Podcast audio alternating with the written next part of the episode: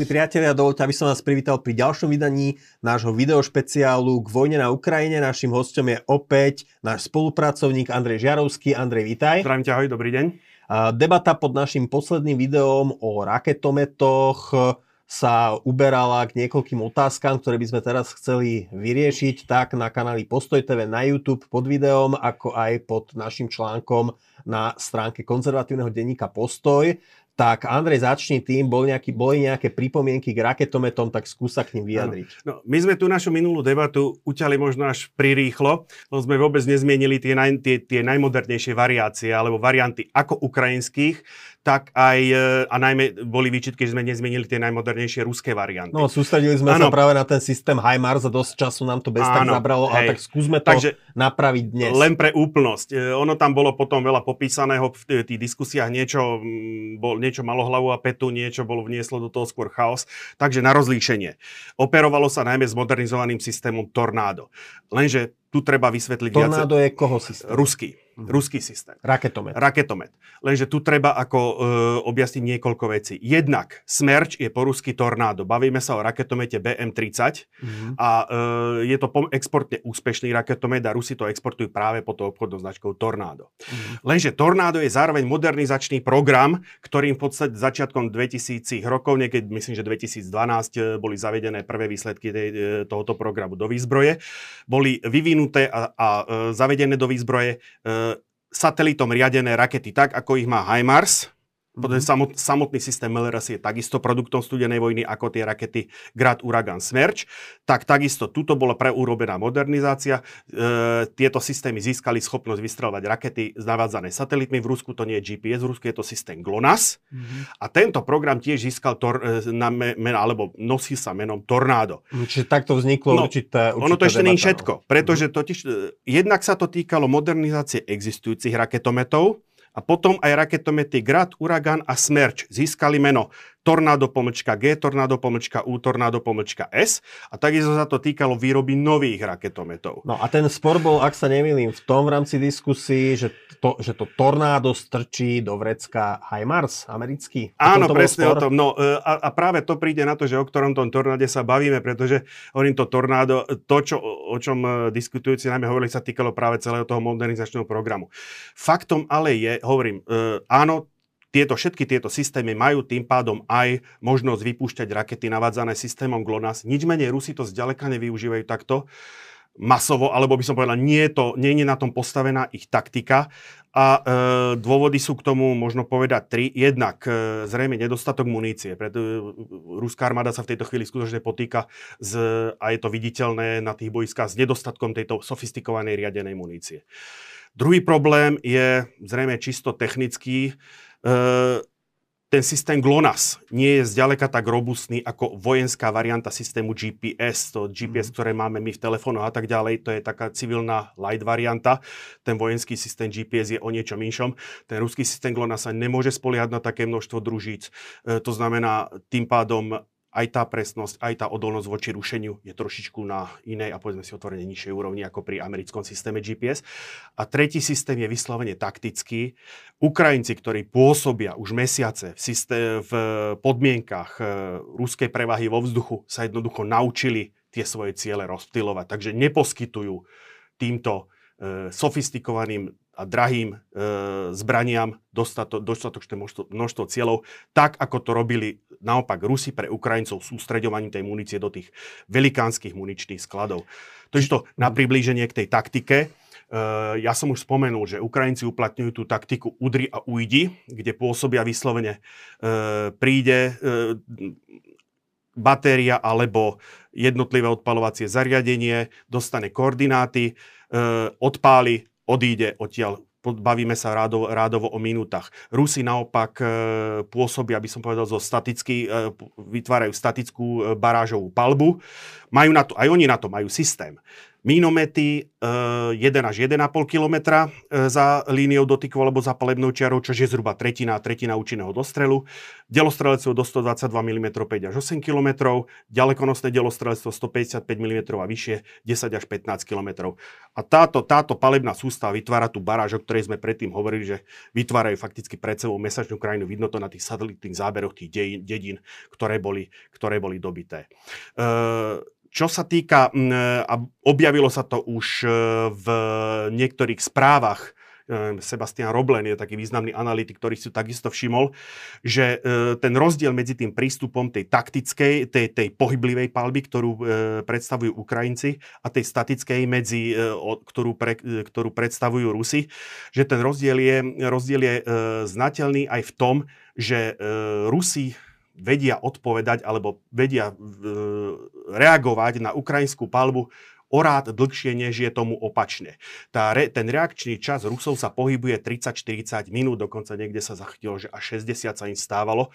Je to dané jednak centralizovaným systémom velenia, jednak e, menšou intenzitou Rus, e, Rusov v používaní e, prieskumných prostriedkov. Keď sa náhodou objaví, keď šťast, alebo sa podarí, že dron objaví cieľ e, včas, tak skutočne aj tá ruská palba vie byť rýchla. Oni to ukázali také tie satelitné zábery, e, ktoré zverejnili Rusi, keď e, sa im podaril palebný prepad batérie Hufnic M77 e, počas presunu. Ale zase sa tam prejavil ten zásadný rozdiel, že okamžite, ako náhle tá ukrajinská batéria zistila, že je objavená, čo urobila? Okamžite zatiahla do lesa. Mhm. Pretože jednak, jednak sa skryla medzi stromami a jednak les a stromy výrazne znižujú účinok najmä kazetovej munície, ktorá ako pokrý, pokrýva plochu. E, Rusi naopak e, zase takisto je to vyplýva z tých e, z analýz, ktoré sa momentálne objavili. E, toto nepraktikuje jednoducho tým, že oni, že oni, že oni pre, robia tú, alebo vykonávajú tú statickú baráž, tak jednoducho napriek tomu, že tie raketomety e, povedzme umožňujú skutočne zmeniť palebné postavenie po vykonaní palebného prepadu do minúty. Vycvičená posádka to zvládne do, minútu, do minúty, v prípade smerču štandardne sa udáva minúta a pol až dve minúty. Tak toto oni nepraktikujú a v podstate vo chvíli, ako náhle sa ocitne batéria pod palbou, tak opúšťajú, opúšťajú palebné posty a Dobre, tak, aby som toto mm-hmm. všetko zhrnul pre diváka, ty vlastne, keď ti tam namietali pod tým mm-hmm. videom o raketovom systéme HIMARS, že ale veď Rusi majú svoj vlastný systém Tornádo, ktorý sa v niektorých ohľadoch e, veľmi v pohode americkému systému vyrovná, tak ty na to hovoríš, že Ukrajinci svojich málo raketometov HIMARS sú schopní využívajú ďaleko, ďaleko efektívnejšie Áno, ako Rusi tak svoju teoreticky pokročilejšiu mm. zbraň, ktorá ale má jej použitie má rôzne nedostatky. Možno ani, možno ani nie ani technické, tie by možno vedeli prekonať, ale jednak máme klasický problém, že Rusi síce vedia vyvinúť zbráne, vedia ju skonštruovať, ale majú problém s jej, s jej zavedením do rutinej prevádzky. Uh-huh.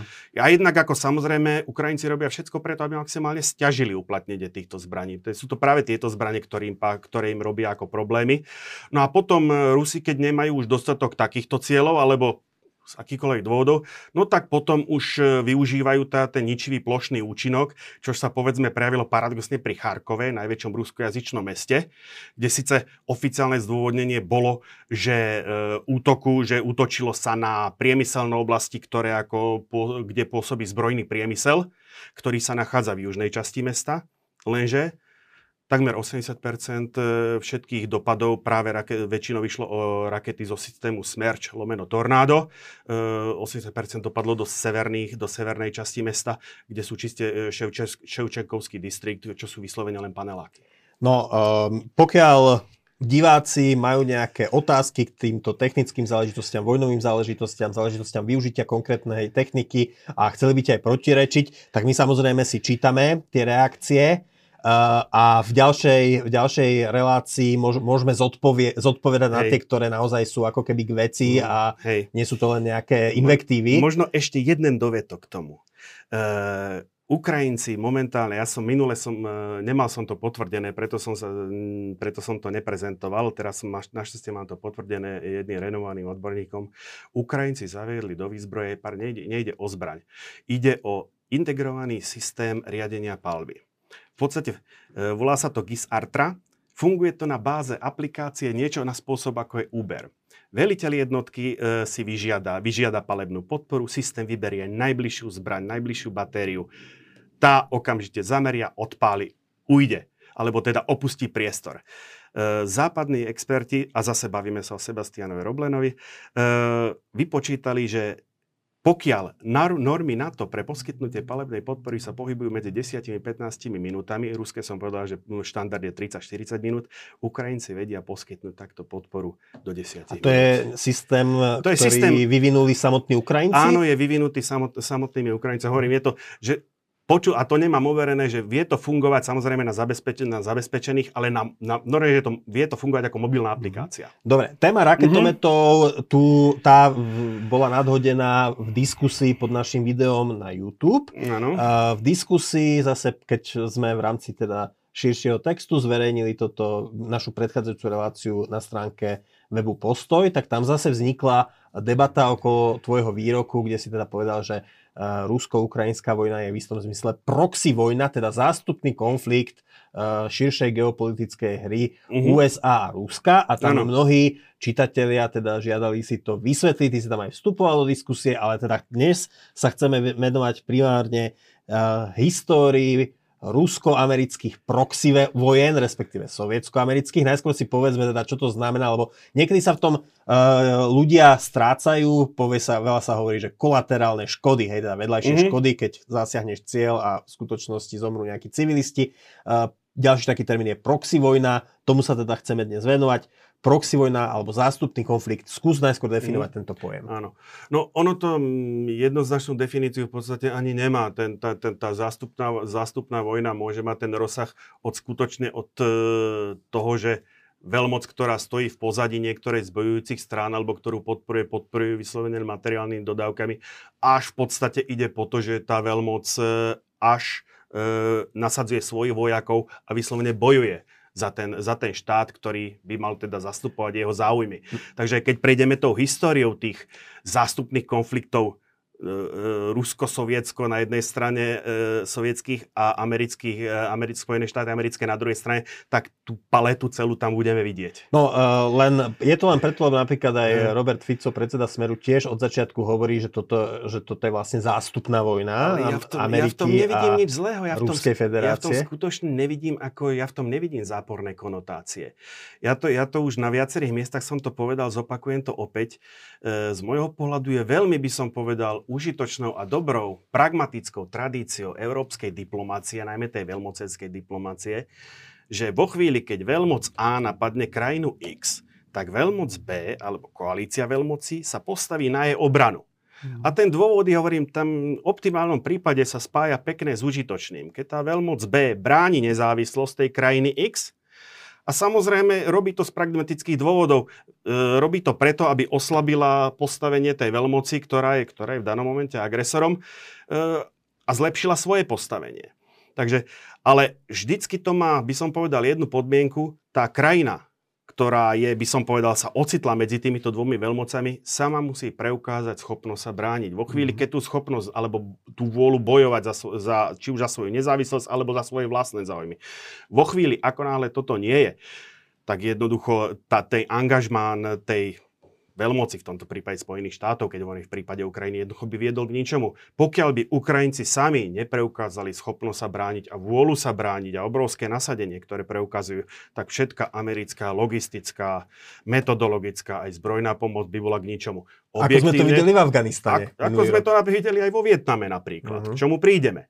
E, na, naopak, tá prevaha technická, kvantitatívna, ruská bola taká na začiatku e, vojny e, rusko-ukrajinskej, teda v februári, že pokiaľ by nedošla tá pomoc zo strany NATO, poťažno akože zo strany Spojených štátov amerických, ktoré dávajú gro tejto pomoci, tak zrejme akože v obidvoch týchto prípadoch by sme už videli v Kieve ako prokremelskú vládu, a bolo by, bolo by skutočne po vojne. A ty, si, ty si sa rozhodol, že ten prehľad sovietsko-amerických, respektíve rusko-amerických proxy vojen mm-hmm.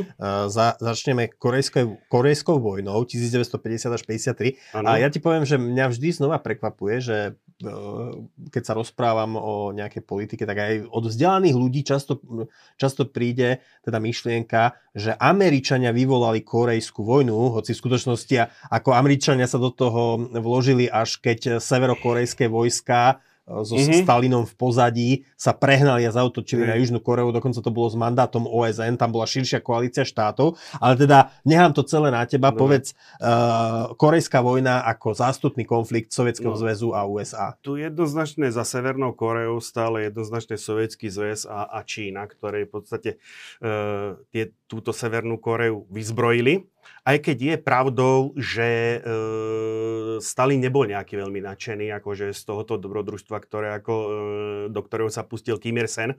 No ale akože ten bol zase podporovaný Maom, takže Stalinovi v zásade neostalo nič inšie a už aj s ohľadom na ten vývoj na tom bojsku, než toho Kim Il-sena potom ako podporiť. Takže skutočne e, došlo jednoznačne, ako tam vina za, ten, túto, je na, e, za túto vojnu je na strane Severnej Korei. Tam išlo jednoznačne ako nevyprovokovaný útok Severnej Korei e, voči Južnej Koreji. Američanov to zachytilo vyslovene, ako hovoria Češi v netbalkách. Museli presúvať jednotky z, z, Japonska. z Japonska. Mm. Tam ostal v podstate už len potom ten pusanský, pusanský perimeter. Kde Pusan je, je prístav na Južnej juhu, Koreji. Na juhu Južnej Koreji, keď to doslova takto poviem. Uh, sam generál Douglas MacArthur potom prišiel s tou myšlienkou výsadku pri Inčhone, čím v podstate to je zase v, zhruba v strede, v strede toho korejského polostrova, čím fakticky preťali uh, zásobovacie línie, keď to hovorím vo veľmi veľ, veľkej kocke teraz, uh, severokorejské zásobovacie línie, tým pádom akože vojska spojených OSN, Vojska Spojených národov. Vojska Spojených národov prešli, prešli do ofenzívy. Zase vo chvíli, keď sa priblížilo k čínskym hraniciam, tak zase kvázi čínsky dobrovoľníci akože zautočili zase proti natiahnutým americkým líniám. No a na dvakrát sa potom akože e, tá línia zase stabilizovala na tej 38. rovnobežke. Niekoľkokrát možno e, už bol, bolo povedané, že to fakticky neboli Spojené štáty, ale Spojené národy, ktoré tu bojovali, pretože v Bezpečnostnej rade OSN prešla e, rezolúcia, ktorá schvalovala, dávala OSN mandát zasiahnuť proti agresorovi, proti Severnej Koreji a e, sovietský, sovietský zastupca v Bezpečnostnej rade nedostal, by som povedal, priamy pokyn e, vetovať toto, takže je to jeden z mála hlasovaní, kde mali veľmoci rozdielný pohľad, ale toto Spojeným štátom ako prešlo a Spojené štáty zasiahli, aj západné krajiny zasiahli do tejto vojny potom pod mandátom, mandátom OSN. Len taká poznámka, nechceme tu ako keby rekapitulovať celú korejskú vojnu, ani na to nemáme čas, keďže chceme ano. sa ešte dotknúť ostatných konfliktov, ale do akej miery sa dá hovoriť o zástupnej vojne, keď to nebola len, že Južná Korea, Severná Korea podporovaná svojimi blokmi, ale na strane Severnej Korei bojovali, to sa vždy uvádza v úvozovkách, že čínsky dobrovoľníci, Áno. že milión čínskych dobrovoľníkov prišlo. A, a samozrejme na strane Južnej Korei bojovali reálne vojska USA, Británia, Austrália a ďalších krajín. A na strane Severnej Korei dokonca bojovali dva stíhacie pluky, ako plukovník, respektíve skôr generál Pepeliajov, ako hm. niekoľko Čiže v lietadlách reálne ESO. sedeli sovietskí, vojaci. Stiaci. Áno, ale v lietadlách s korejskými znakmi. Uh-huh. S korejskými výsostnými znakmi. Takže preto zástupná, zástupná vojna, pretože sovietský zväz sa aj oficiálne vôbec nezúčastnil. Čína sa jej zúčastnila len neoficiálne, cez tých dobrovoľníkov, nazveme to tak. Uh-huh. A Spojené štáty sa aj zúčastnili ako pod mandátom NATO.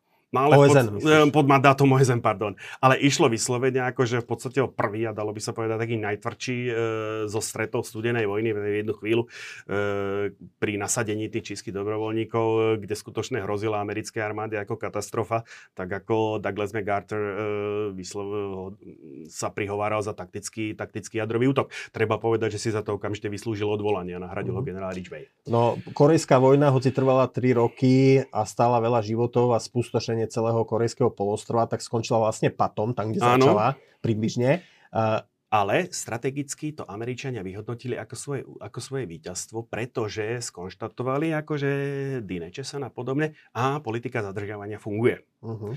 A v podstate práve by som povedal ten strategický alebo domnelý úspech Američanov čiastočne skutočný, čiastočne domnelý úspech e, v korejskej vojne, viedol k tomu, že potom Američania s až nepredstaviteľnou ľahkosťou nakráčali do konfliktu vo Vietname. No, to začalo hneď e, o rok neskôr, v roku Áno. 1953 končí vojna v Koreji, 1954 sú Francúzi po 8 rokoch, ako sa snažili ako koloniálna veľmoc obnoviť svoje pánstvo v Indočíne, sú porazení vo Vietname pri Dien Bien Phu a Vietnam je rozdelený na severný a južný Vietnam. Južný 17. rovnobežky, áno. Južný Vietnam podporuje Amerika, Severný Vietnam je komunistická no. krajina, ktorá sa snaží cez svojich partizánov presadiť sa aj na juhu a vzniká tu vietnamská, ďalšia vietnamská vojna, Hej. v ktorej je zainteresovaná Amerika. No a práve to sebavedomie, ktoré nadbudli Američania v tej Koreji, viedlo potom tzv. a dodnes sa, vedie, do, dodnes sa vedú debaty medzi historikmi, že ten tzv. incident v Tonkinskom zálive, kde americký torpedoborec eh, USS Maddox mal byť napadnutý e, vietna, severovietnamskými, severovietnamskými ra- torpédovými, respektíve raket torpédovými člnmi, tak e, nakoľko bol skutočný a nakoľko bol, by som povedal, e, vymyslený. Dodnes, dodnes nie je úplne jasné, čo sa tam vlastne v tom Tonkinskom zálive stalo. Nič menej, e, bol to dostatočný dôvod, aby administratíva prezidenta, prezidenta Johnsona e, tých pár poradcov, alebo tých, niek- tých, poradcov, ktorí boli v spojení, e, zo strany Spojených štátov v Južnom, v Južnom Počkaj, Vietname. nebol to ešte Kennedy náhodou? Kennedy tam poslal prvých, prvých poradcov, ale Johnson tam poslal e, prvé, prvé ostré, ako Mhm, prvé bojové jednotky. To bolo vyradenie, to bolo vylodenie, myslím, že to bola prvá divízia e, americkej námornej pechoty. E, vylodenie, myslím, že bolo pri Chesan. Mhm. Ako, a v te, to v podstate v tom momente, akože sa Američania zapojili do tej vojny priamo bojovými jednotkami. No a všetci vieme, ako to dopadlo. Sice Američan, americký generál, myslím, že to bol Abrams, povedal pri nejakom stretnutí s generálom Jiapom, ktorý bol zase jedným z vrchných veliteľov, jedným z, z vedúcich veliteľov vietnamskej armády, že na bojovom poli ste nás aj tak nikdy neporazili. Ten mu na to odpovedal, že ale na tom predsa nezáleží, vyhrali sme vojnu. Ako on, sú rôzne varianty tohoto rozhovoru, ani není jasné, či sa odohral, ale v celku jasne to, ale v celku vystí, že to charakterizuje tú situáciu, kde skutočne na tom bojovom poli, v tom priamom strete americká armáda vždycky víťazila, ale nedokázala, nedokázala zvíťaziť v tej, v tej vojne. A práve to je ukážka toho, že mo, bolo tam pol milióna amerických vojakov v jednu, v, v jednu chvíľu, obrovská prevaha v palebnej sile, obrovská prevaha v technike, ale jednoducho ten Južný Vietnam nemal tú silu sa udržať dva roky po odchode, alebo tri- mm, v 72. 75. padol definitívne. V 73. Áno. bola, myslím, tá 70, dohoda a v 75. padol Saigon. Padol Saigon. Dva roky to trvalo jednoducho a to ešte ten, ten e, severný Vietnam ako spočiatku bral ohľad na dodržiavanie ako, e, tých dohôd. Ako, a, a, až keď videli, že tí Američania to s tým odchodom myslia smrteľne vážne, že skutočne ten kongres neodsúhlasil to navýšenie prostriedkov pre pomoc Južnému Vietnamu, tak až vtedy získali tú istotu, že Američania sa skutočne nevrátia. Už potom sa e, ten život toho juhovietnamského režimu počítal akože na týždne. E, V zápäti došlo ku kolap- po tej, po tej finálnej ofenzíve, tam po veľmi rýchlo došlo ku kolapsu juhovietnamskej armády. A Vietnam je odvtedy komunistický. My tu máme potom no, vojna v Koreji, vojna vo. Vietname, to je dobre známe. Máme tu ale potom ešte e, nejaké intervencie Kuby. Kuba, komunistická Kuba. Toto by som si nehal na Á, dobre, dobre, tak pokračuj teda tým, Hej, čo chceš. Pretože zase e, tá úspech e, vo vojne vo Vietname, kde v podstate e, spo, sovietský, najmä sovietský zväz, e, v začiatkoch aj Čína, ale, pot, ale potom to, to, tu po tej sovietskej čínskej roztržke tú ťarchu podpory Vietnamu prevzal na svoje plecia sovietský zväz. Treba, skutočne povedať, že väčšinu tej pomoci Severnému Vietnamu išlo cť- cťovať darom. Aj keď niečo, nie, niečo Vietnamci museli zaplatiť, ale to bola tá menšia časť. E, takže e, zase tá zástupná vojna sa prejavovala takýmto spôsobom. Níme ten sovietský zväz, e, takisto boli tam priamo sovietské obsluhy proti, protilietadlových zariadení, e, protilietadlových rakiet, ktoré sa ukázali veľmi účinné. Dokonca sa hovorí, že ako e, legendárna ocelovačia púška Dragunov prešla bojovým krstom práve e, v tejto vojne. No a úspech v tejto vojne, by som povedal, zase viedol sovietské vedenie k tomu, že podobnou ľahkosťou až nerozumom, ako Američania vlezli do Vietnamu, tak sovietský zväz vliezol do Afganistanu. A tá afgánska vojna, keď to vezmeme, tak v podstate odohralo sa to presne v opačnom garde ako vietnamská vojna. Sovieti si, alebo Rusi si neboli schopní jednoducho vybudovať, by som povedal, mocenskú základňu alebo získať to afgánske obyvateľstvo na svoju stranu, tak ako sa to nepodarilo e, pár rokov predtým e, Američa, Američanom vo Vietname.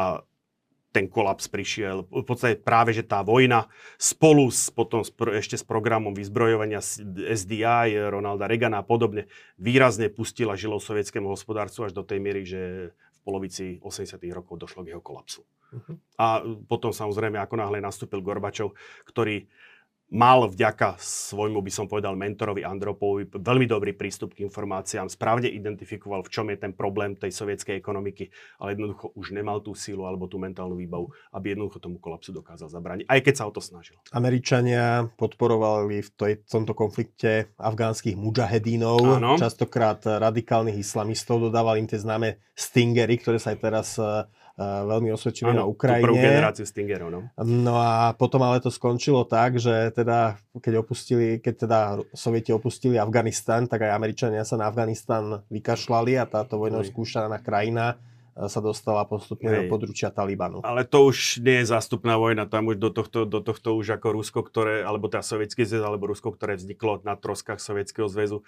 v danom momente ani nemalo tú silu, ani nemalo tie ambície, ambície zasiahnuť. To už, že e, americký pokus vo, Viet, z, vo Vietname, v Afganistane skolaboval, to už ide vyslovene na trikom Američanov. Proxy vojny boli istou daňou za to, alebo mhm. zástupné mm. konflikty medzi Sovietským zväzom a USA boli istou daňou za to, že nevypukol naplno uh, že ne, konflikt medzi Sovietským zväzom a Spojenými štátmi ako takými. Uh, aké konflikty sa tu ešte odohrali, ktoré stoja no, podľa teba za reč? To je to, čo sme, to je to, čo sme preskočili.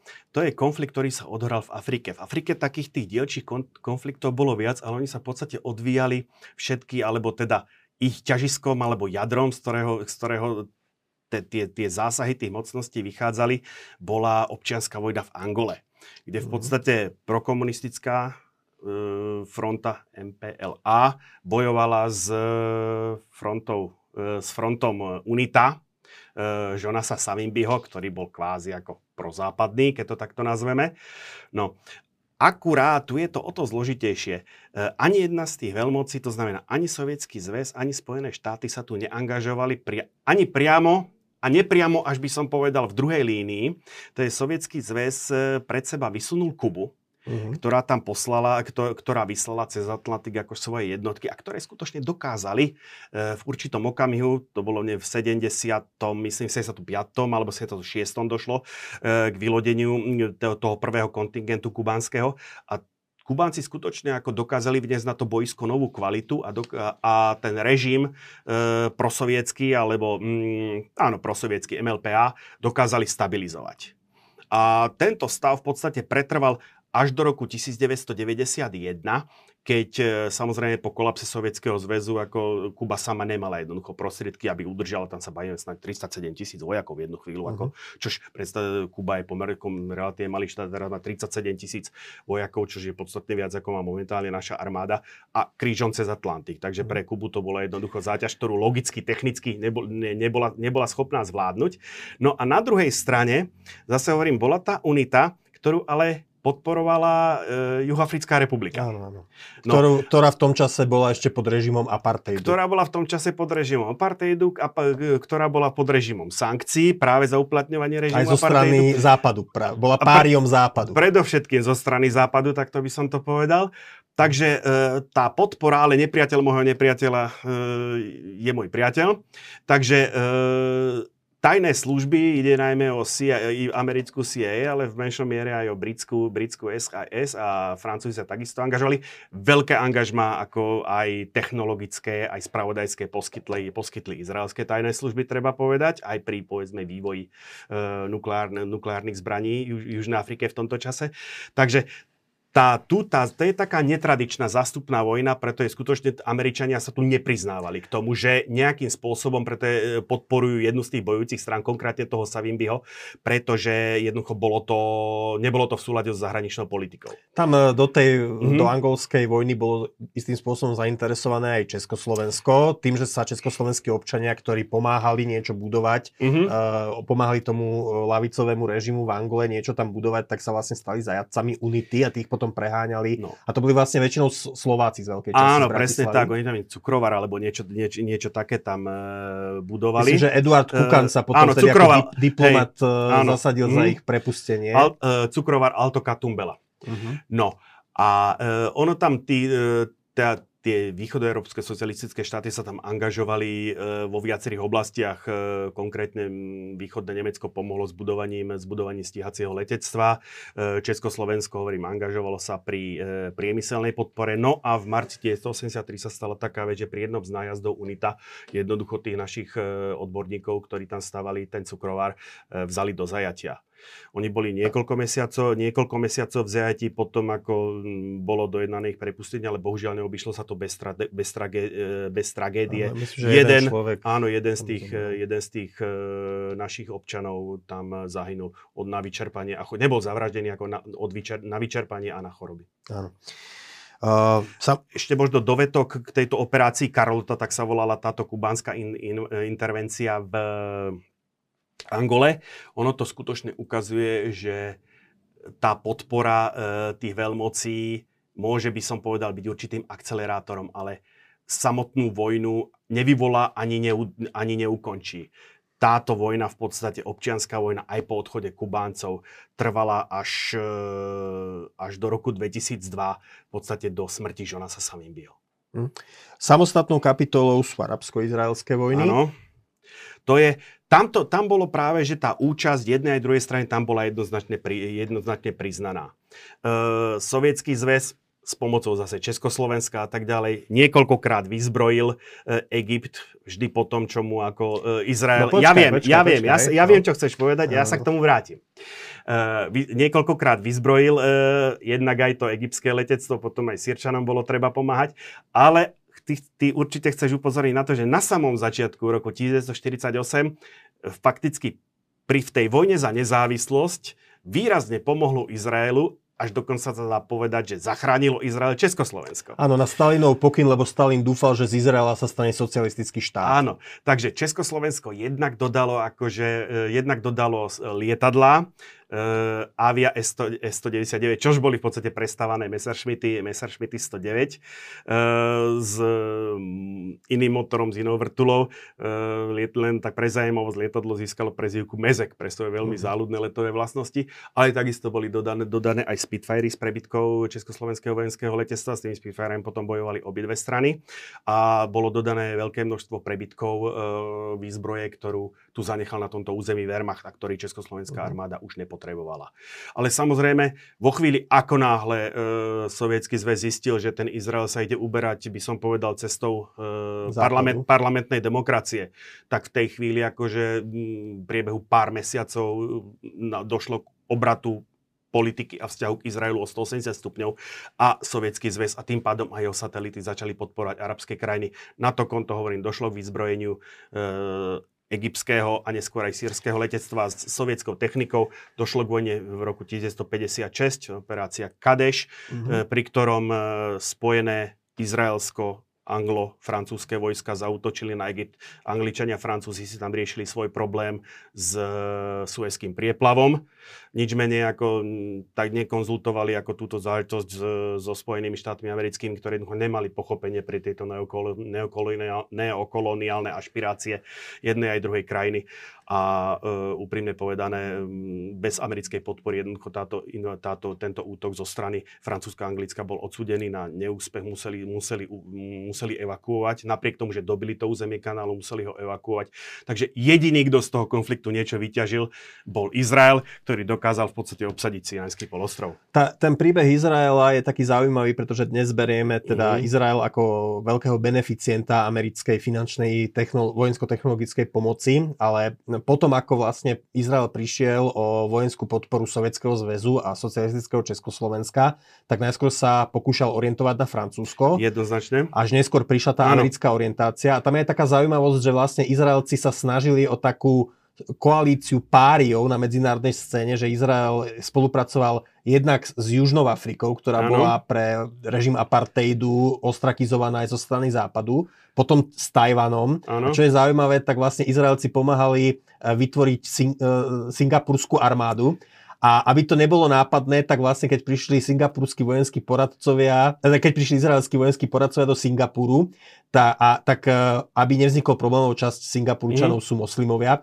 tak ich vlastne vyhlásili, že to sú e, vojenskí odborníci z Mexika. Ano. Takže Izraelci boli no. vyhlásení za Mexičanov. A ono je veľmi málo známou skutočnosťou, že medzi Izraelom a e, Iránom bola veľká, e, bola veľká vojenská spoločnosť. Samozrejme nie... Ešte pred revolúciou ešte pred, s režimom Šaha Rezu Pahlavího, ktorý mal veľmi problematické vzťahy s arabskými krajinami. A zase ideme nepriateľ môjho nepriateľa a tak ďalej. Mm-hmm. Takže e, izraelská tajná služba, iránska tajná služba, ako veľká spolupráca, tam dokonca dochádzalo skutočne, ako by som povedal, k spolupráci vysoko nad štandard spojeneckých spojenecký vzťahov. Samozrejme, e, potom príchodom Ajatola Chomejny, ako Chomejnyho mm-hmm. sa to všetko ako popretral. Ale musím povedať, že aj dnes sa to mm-hmm. mení a že už to není len, že Izrael versus Araby. Postupne sa Izrael uzavrel mierové dohody aj s Egyptom, aj s Jordánskom a dnes uh, dá sa povedať po Trumpových zmluvách no, no. aj s ďalšími arabskými krajinami tam vznikajú ako veľmi zaujímavé preskupenie na Blízkom východe. No a to, to už sme v dnešku, ako v podstate tá genéza tých vzťahov potom, potom po tej vojne o ten suezký, o ten suezký prieplav e, nastúpila v podstate... To v 56. Som, 56. E, nastúpilo by som povedal také obdobie, ono sa prvej opotrebovacej vojny, ono potom bola druhá opotrebovacia vojna zase e, na konci, na konci 60. začiatkom 70. rokov. A, a e, na to v roku 1967 sa Izrael na to rozhodol e, re, zareagovať ofenzívne. Šesťdňová vojna. Šesťdňová vojna, áno, operácia Moket kde v podstate skutočne v priebehu tých 6 dní a tentokrát už do toho bol zapojený aj, zapojená aj Sýria, doslova vymazali z izraelské vzdušné sily, vymazali z povrchu zemského aj egyptské vzdušné sily, aj, um, aj sírske a skutočne ako medzi tým ako, a dobili v podstate aj ten zbytok toho sinajského, toho sinajského, sinajského prieplavu. No, čo aby... držali až do roku 1973, kde zase bola potom ďalšia Jonkypurská vojna. Tam sa podarilo docieliť, e, docieliť e, egyptianom e, čiastkový, čiastkový úspech, keď dokázali v podstate zatlačiť do hĺbky Sinajského polostrova izraelské, izraelskú armádu, ale e, Izraelci dokázali mobilizovať, dokázali sa zmohnúť proti útoku, dokázali na styku línii 2. a 3. egyptskej armády preraziť cez e, Suezký prieplav a jednu z tých armád obklúčiť a v podstate prinútiť ku kapitulácii. No, treba povedať, že 6-dňovú mm. vojnu v 67. Izrael veľmi presvedčivo vyhral, naopak e, Jonkipurskú vojnu v 73. skoro prehral. Tam myslím, ano. že zohrávalo úlohu aj, že Amerika sa vyhrážala no, a to atomovým tá, útokom. Uh, skôr sovietský zväz sa vyhrážal atomovým útokom, ako oni sa vzájomne vyhrážali atomovým útokom, pretože tie straty, e, ona sa to do značnej miery zmenila, to nebola taká tá blesková vojna, alebo tá manévrová vojna ako v roku 1967, tu skutočne ako malo to aspekty takej materiálovej vojny, kde straty aj na izraelskej, aj na, najmä na, na egyptskej strane boli obrovské. Sirčania tiež, ale tam, tam nebola tá situácia, tam bola situácia trošičku iná na tých golanských výšinách. Mm. Uh, takže obidve strany v podstate aj, um, Izra- aj Spojené štáty voči Izraelu, aj Sovietský zväz voči, voči um, Sovietskému zväzu ako pod, samozrejme podporovali to obrovskými ako zbrojnými dodávkami. Napriek tomu, že v podstate, že predtým e, došlo, by som povedal, e, k roztržke ešte medzi, medzi egyptským vedením a sovietským zväzom, pretože ako po šesťdňovej vojne ako mali, boli egyptskí vodcovia, egyptskí vodcovia najmä na, na, Anwar Sadat, bol by som povedal veľmi nespokojný s úrovňou sovietskej, sovietskej pomoci. Dokonca došlo v jednu chvíľu k vypovedaniu sovietských, sovietských poradcov. Definitívne potom skutočne po tej Jonkipurskej vojne, keď tí egyptskí vodcovia, alebo keď e, potom, e, keď mm, by som povedal, zistil Sadat, že nie je schopný s pomocou Sovietskeho zväzu presadiť tie svoje nároky, e, alebo to, čo potreboval voči Izraelu a naopak potom prišla tá kivadlová diplomácia predstavovaná Henrym Kissingerom, tak zrazu akože Egypt zistil, že ako vie dosiahnuť tieto svoje ciele aj s pomocou Spojených štátov a Egypt sa potom vyviazal z tej, by som povedal, z toho sovietského bloku. Treba povedať, Veľmi škótske povedané. Opäť tu, mm-hmm. v tom, opäť v týchto konfliktoch a mm-hmm. dianiach bolo prítomné aj Československo a zvlášť Slovensko. Slovenské zbrojné výrobky, najmä tanky, boli vyvážané do arabských krajín až do konca 80 rokov. Dokonca niečo tanky, sme dodávali aj, lietadla. aj po revolúcii, mm-hmm. čo sa diplomaticky podarilo Československej vláde federálnej mm-hmm. už istým spôsobom aj nejak vynegociovať s Izraelom, pretože Sýria bola mm-hmm. nepriateľom Izraela, že sme tam tie tanky ako vedeli dodať mm-hmm. bez toho, aby sme si zničili vzťahy s Izraelom. Ale teda tam je taká zaujímavá vec, že oni častokrát tieto arabské štáty nemali na to, aby za tie zbranie platili. Čiže fakticky tú výrobu na považí dotovala federálna vláda. Vznikli nám tam veľké doby, dlhy a potom, keď padol socializmus, keď skončila studená vojna, tak na Slovensku sa povedalo, že zbrojný priemysel zrušil Havel. Hoci v skutočnosti zbrojný priemysel padol, pretože skončila studená vojna a za zbranie Uh, Pôjdeme ešte ďalej. On, ten, út, o, o ten útlm sa začal fakticky, ešte, ešte socializmus ani nepadol a útlm to áno, viem, sa hej, už hej. začal, pretože jednoducho ako tá ekonomika to nebola schopná ťahať jednoducho. Ako, mm. A to, to, toto bol problém aj Sovietskeho zväzu. Oni si ako veľmi dobre uvedomovali, že tie krajiny ako toho tretieho sveta, najmä tie arabské krajiny, že to je ako prosto polikáto obrovské, alebo teda žerie to obrovské množstvo prostriedkov, ale ako ten sovietský zväz, alebo ten sovietský blok nedostával tú potrebnú protihodnotu. Keď sa niekto dostane k pamätiam eh, Valerii Falin, eh, čož bol eh, tajomník ústredného výboru komunistickej strany za, v tej záverečnej fáze existencie Sovietskeho zväzu za Andropova Černenka a potom aj za Gorbačova, ktorý mal dokonca na starosti práve vzťahy z komunistickej strany Sovietskeho zväzu s tými kvázi spriateľenými E, stranami v týchto rozvojových krajinách prosvedských. Neboli to vždycky komunistické strany, dokonca v arabských krajinách bežne dochádzalo k tomu, že oni sa kamarátili s tými vládnymi stranami a podmienkou bolo, že komunistická strana akože prosto nebude ako podnikať kroky proti tej vládnej strane. Takže oni potom často ako boli, e, hľadali potom útočisko e, v Moskve. Takže bol paradox, že priateľsky naladená krajina, ale napriek tomu ako komunistickí exponenti boli v exile, exile v Moskve. Ale to je len malá odbočka. Skutočne ako jednoducho bol to, bol to vír na peniaze, ako pod táto podpora. A priznám sa, mal som také malinké dežavy, keď som videl teraz cestu prezidenta Putina uh, po krajinách Afriky, ako keby mal našlapnuté na tú istú cestu, ktorou kráčal už pred ním Brežnev. Uh-huh.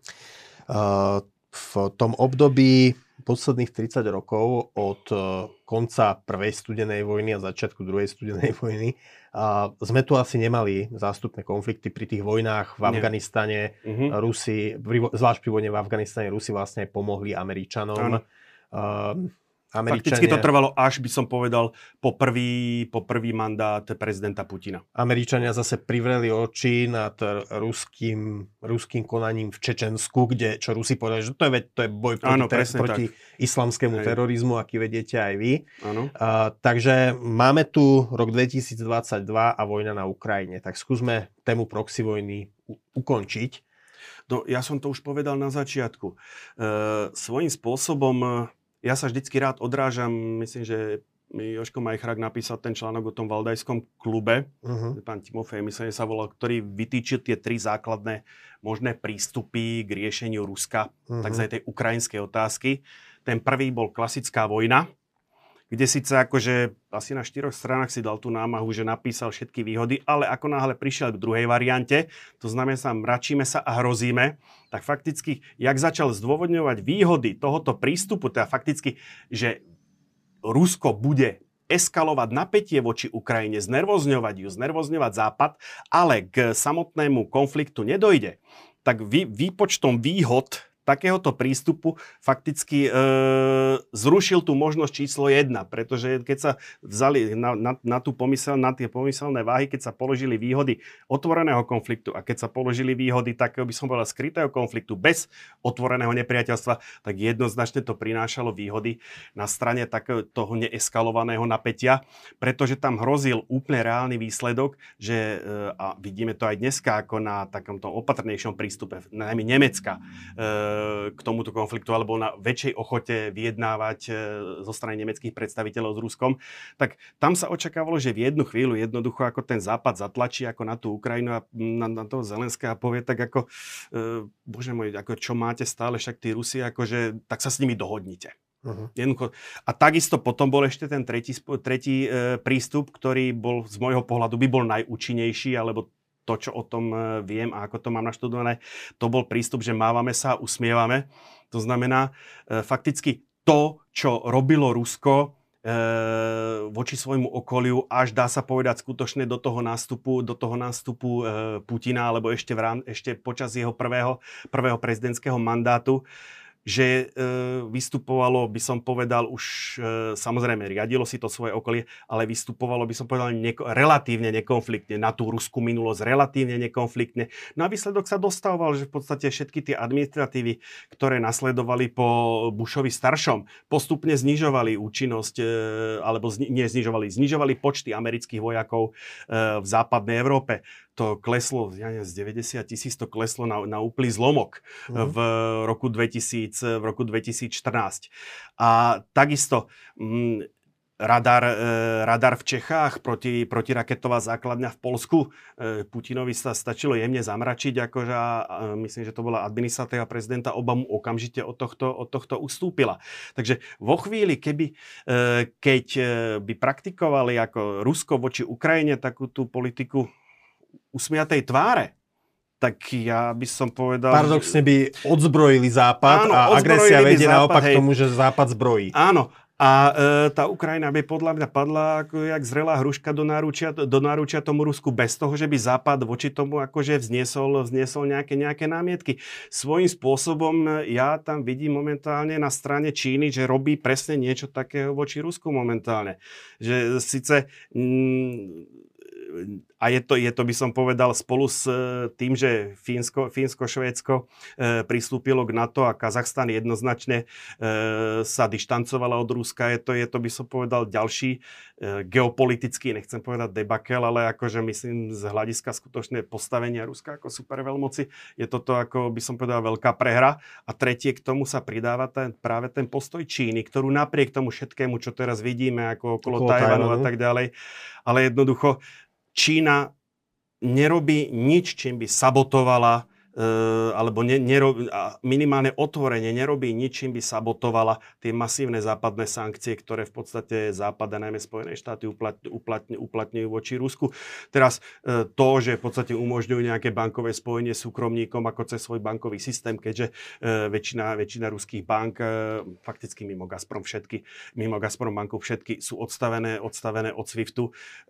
To by som nenazval ako nejakým spôsobom obchádzaním sankcií, ale z hľadiska na, tej, na, na tom makroekonomickom, na tom, veľko, na, na tom by som povedal, ob, veľ, veľkom medzinárodnom obchode e, je Čína veľmi zdržanlivá. Dávam do pozornosti, že o priateľstve a nerozbornej družbe hovoria, hovoria v Moskve. V Pekingu sa k tomuto nejako moc nevyjadrujú. Tam Uvidíme, to... či sa to nezmení teraz po návšteve Nancy Pelosiovej na Tajvane. No ja mám obavu, že asi moc nie, pretože Bielý dom si dal dosť veľkú námahu, aj keď toto už je otázka skôr na politologov ako, ako na mňa, ako človeka, ktorý skôr vychádza z tej histórie, ale veľmi stručne povedané, Bielý dom si dal pomerne veľkú námahu, ako či už e, e, priamo, priamo vyjadreniami svojich predstaviteľov a predpokladám, že zákulisnými kanálmi, ako to išlo, to išlo ešte dvojnásobne, aby demonstroval, že v podstate politika jednej Číny nie je v tomto smere narušená.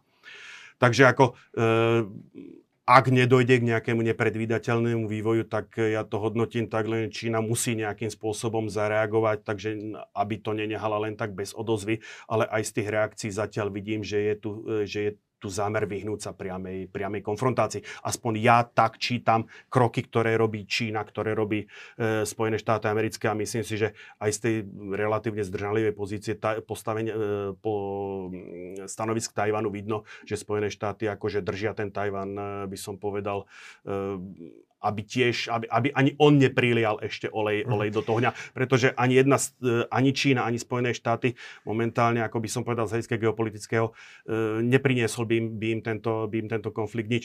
Pretože keď vezmeme, teraz budem loviť z hlavy e, čísla, tak...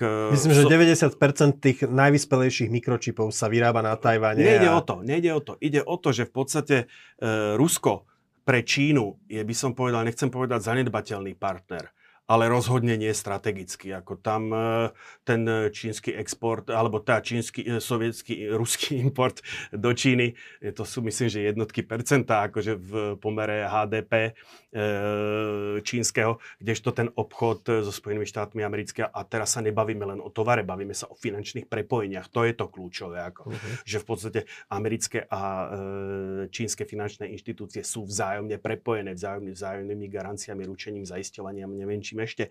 Takže toto, toto je asi, samozrejme, vo chvíli, keby došlo k geopolitickým zájmom, tieto pretlačia. No, ja Ale mám ako je to historickú proti, mm. historický protiargument, že mm. takto prepojené bola aj Veľká Británia a Nemecko pred prvou svetovou vojnou. Veď to som povedal, ale, že vo chvíli, keď dúfajme, dojde, že to tak zostane. Že vo chvíli, keď dojde k geopolitickým záujmom, tak tie samozrejme tie ekonomické pretlačia. Mm. Keby a teraz sme pri tom, keby, aj keď história nepozná, keby pred prosvetovou, keby sa, nemecké, keby sa Nemecko nebolo tlačilo na svetové moria a nebolo budovalo lodstvo, ktoré sa malo ambície byť ekvivalentné k britskému, dejiny mohli vyzerať ja inak.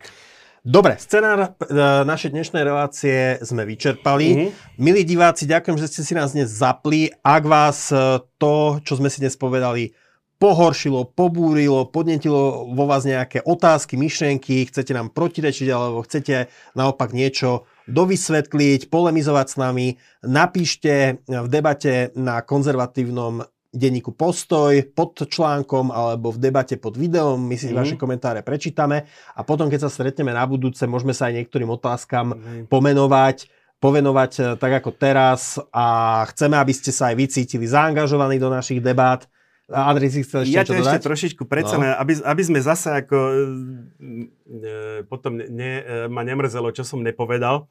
E, my, sme, my sme začali tú proxy vojnu Ukrajina, e, teda Spojené štáty versus Rusko na Ukrajine. Ja som chodil z, e, spredu, zozadu k tomu, ale nepovedal som to podstatné. V roku 2014 keď sa Rusko, keď Rusko obsadilo Krym, obsadilo Donbass, tak svojím spôsobom, a bolo, malo to byť v náväznosti na to, čo som začal o tom Valdajskom klube, tak svojím spôsobom Rusko vyriešilo dlhoročnú, možno generačnú, generačnú dilemu Ukrajiny, ktorá balansovala medzi východom a západom. Videli sme to ako Janu, e, Juščenko, Janukovič, Kučma a tak ďalej, ako v podstate raz sa to klonilo na východ. Odhryzli. Donbass a Krym, áno. čiže a zmenili oni... tú dynamiku no, v tej krajine. Tým, na... že obsadilo... Krajina sa pre... preklopila na západ. Áno, tým, že obsadilo Rusko ten Krym, obsadilo kus Donbasu, jednoducho oni postrčili tú Ukrajinu na ten západ. Fakticky nedali na výber v danom momente. Mm. A keď došlo k februári, vo februári 2022 k otvorenej invázii, tak už jediný, kto riešil dilemu, boli Spojené štáty americké, či v podstate priznať farbu a podporiť tú Ukrajinu, so všetkým, čo k tomu patrí, mimo teda priame intervencie, pretože spojenecká zmluva v tomto, v tomto duchu neexistovala, neexistuje, alebo jednoducho nehať to tak. Skúsenosti z Mníchova z 1938, z politiky zadržiavania. V podstate dá sa povedať zase tie naakumulované skúsenosti z tej veľko, veľkom, veľmocenskej politiky priviedli jednoznačne Spojené štáty k tomu, že priznali tú farbu a začali tú Ukrajinu podporovať naplno. Už keď to nazveme zástupnou vojnou, je to tak. Dobre, posledné slovo. Milí diváci, ak sa vám páčilo naše dnešné video, dajte nám like a stante sa odberateľmi kanála Postoj TV na YouTube a žiadna ďalšia diskusia s Andrejom Žárovským vám už neunikne. Dovidenia a pekný deň. Pekný deň, prajem všetko dobré.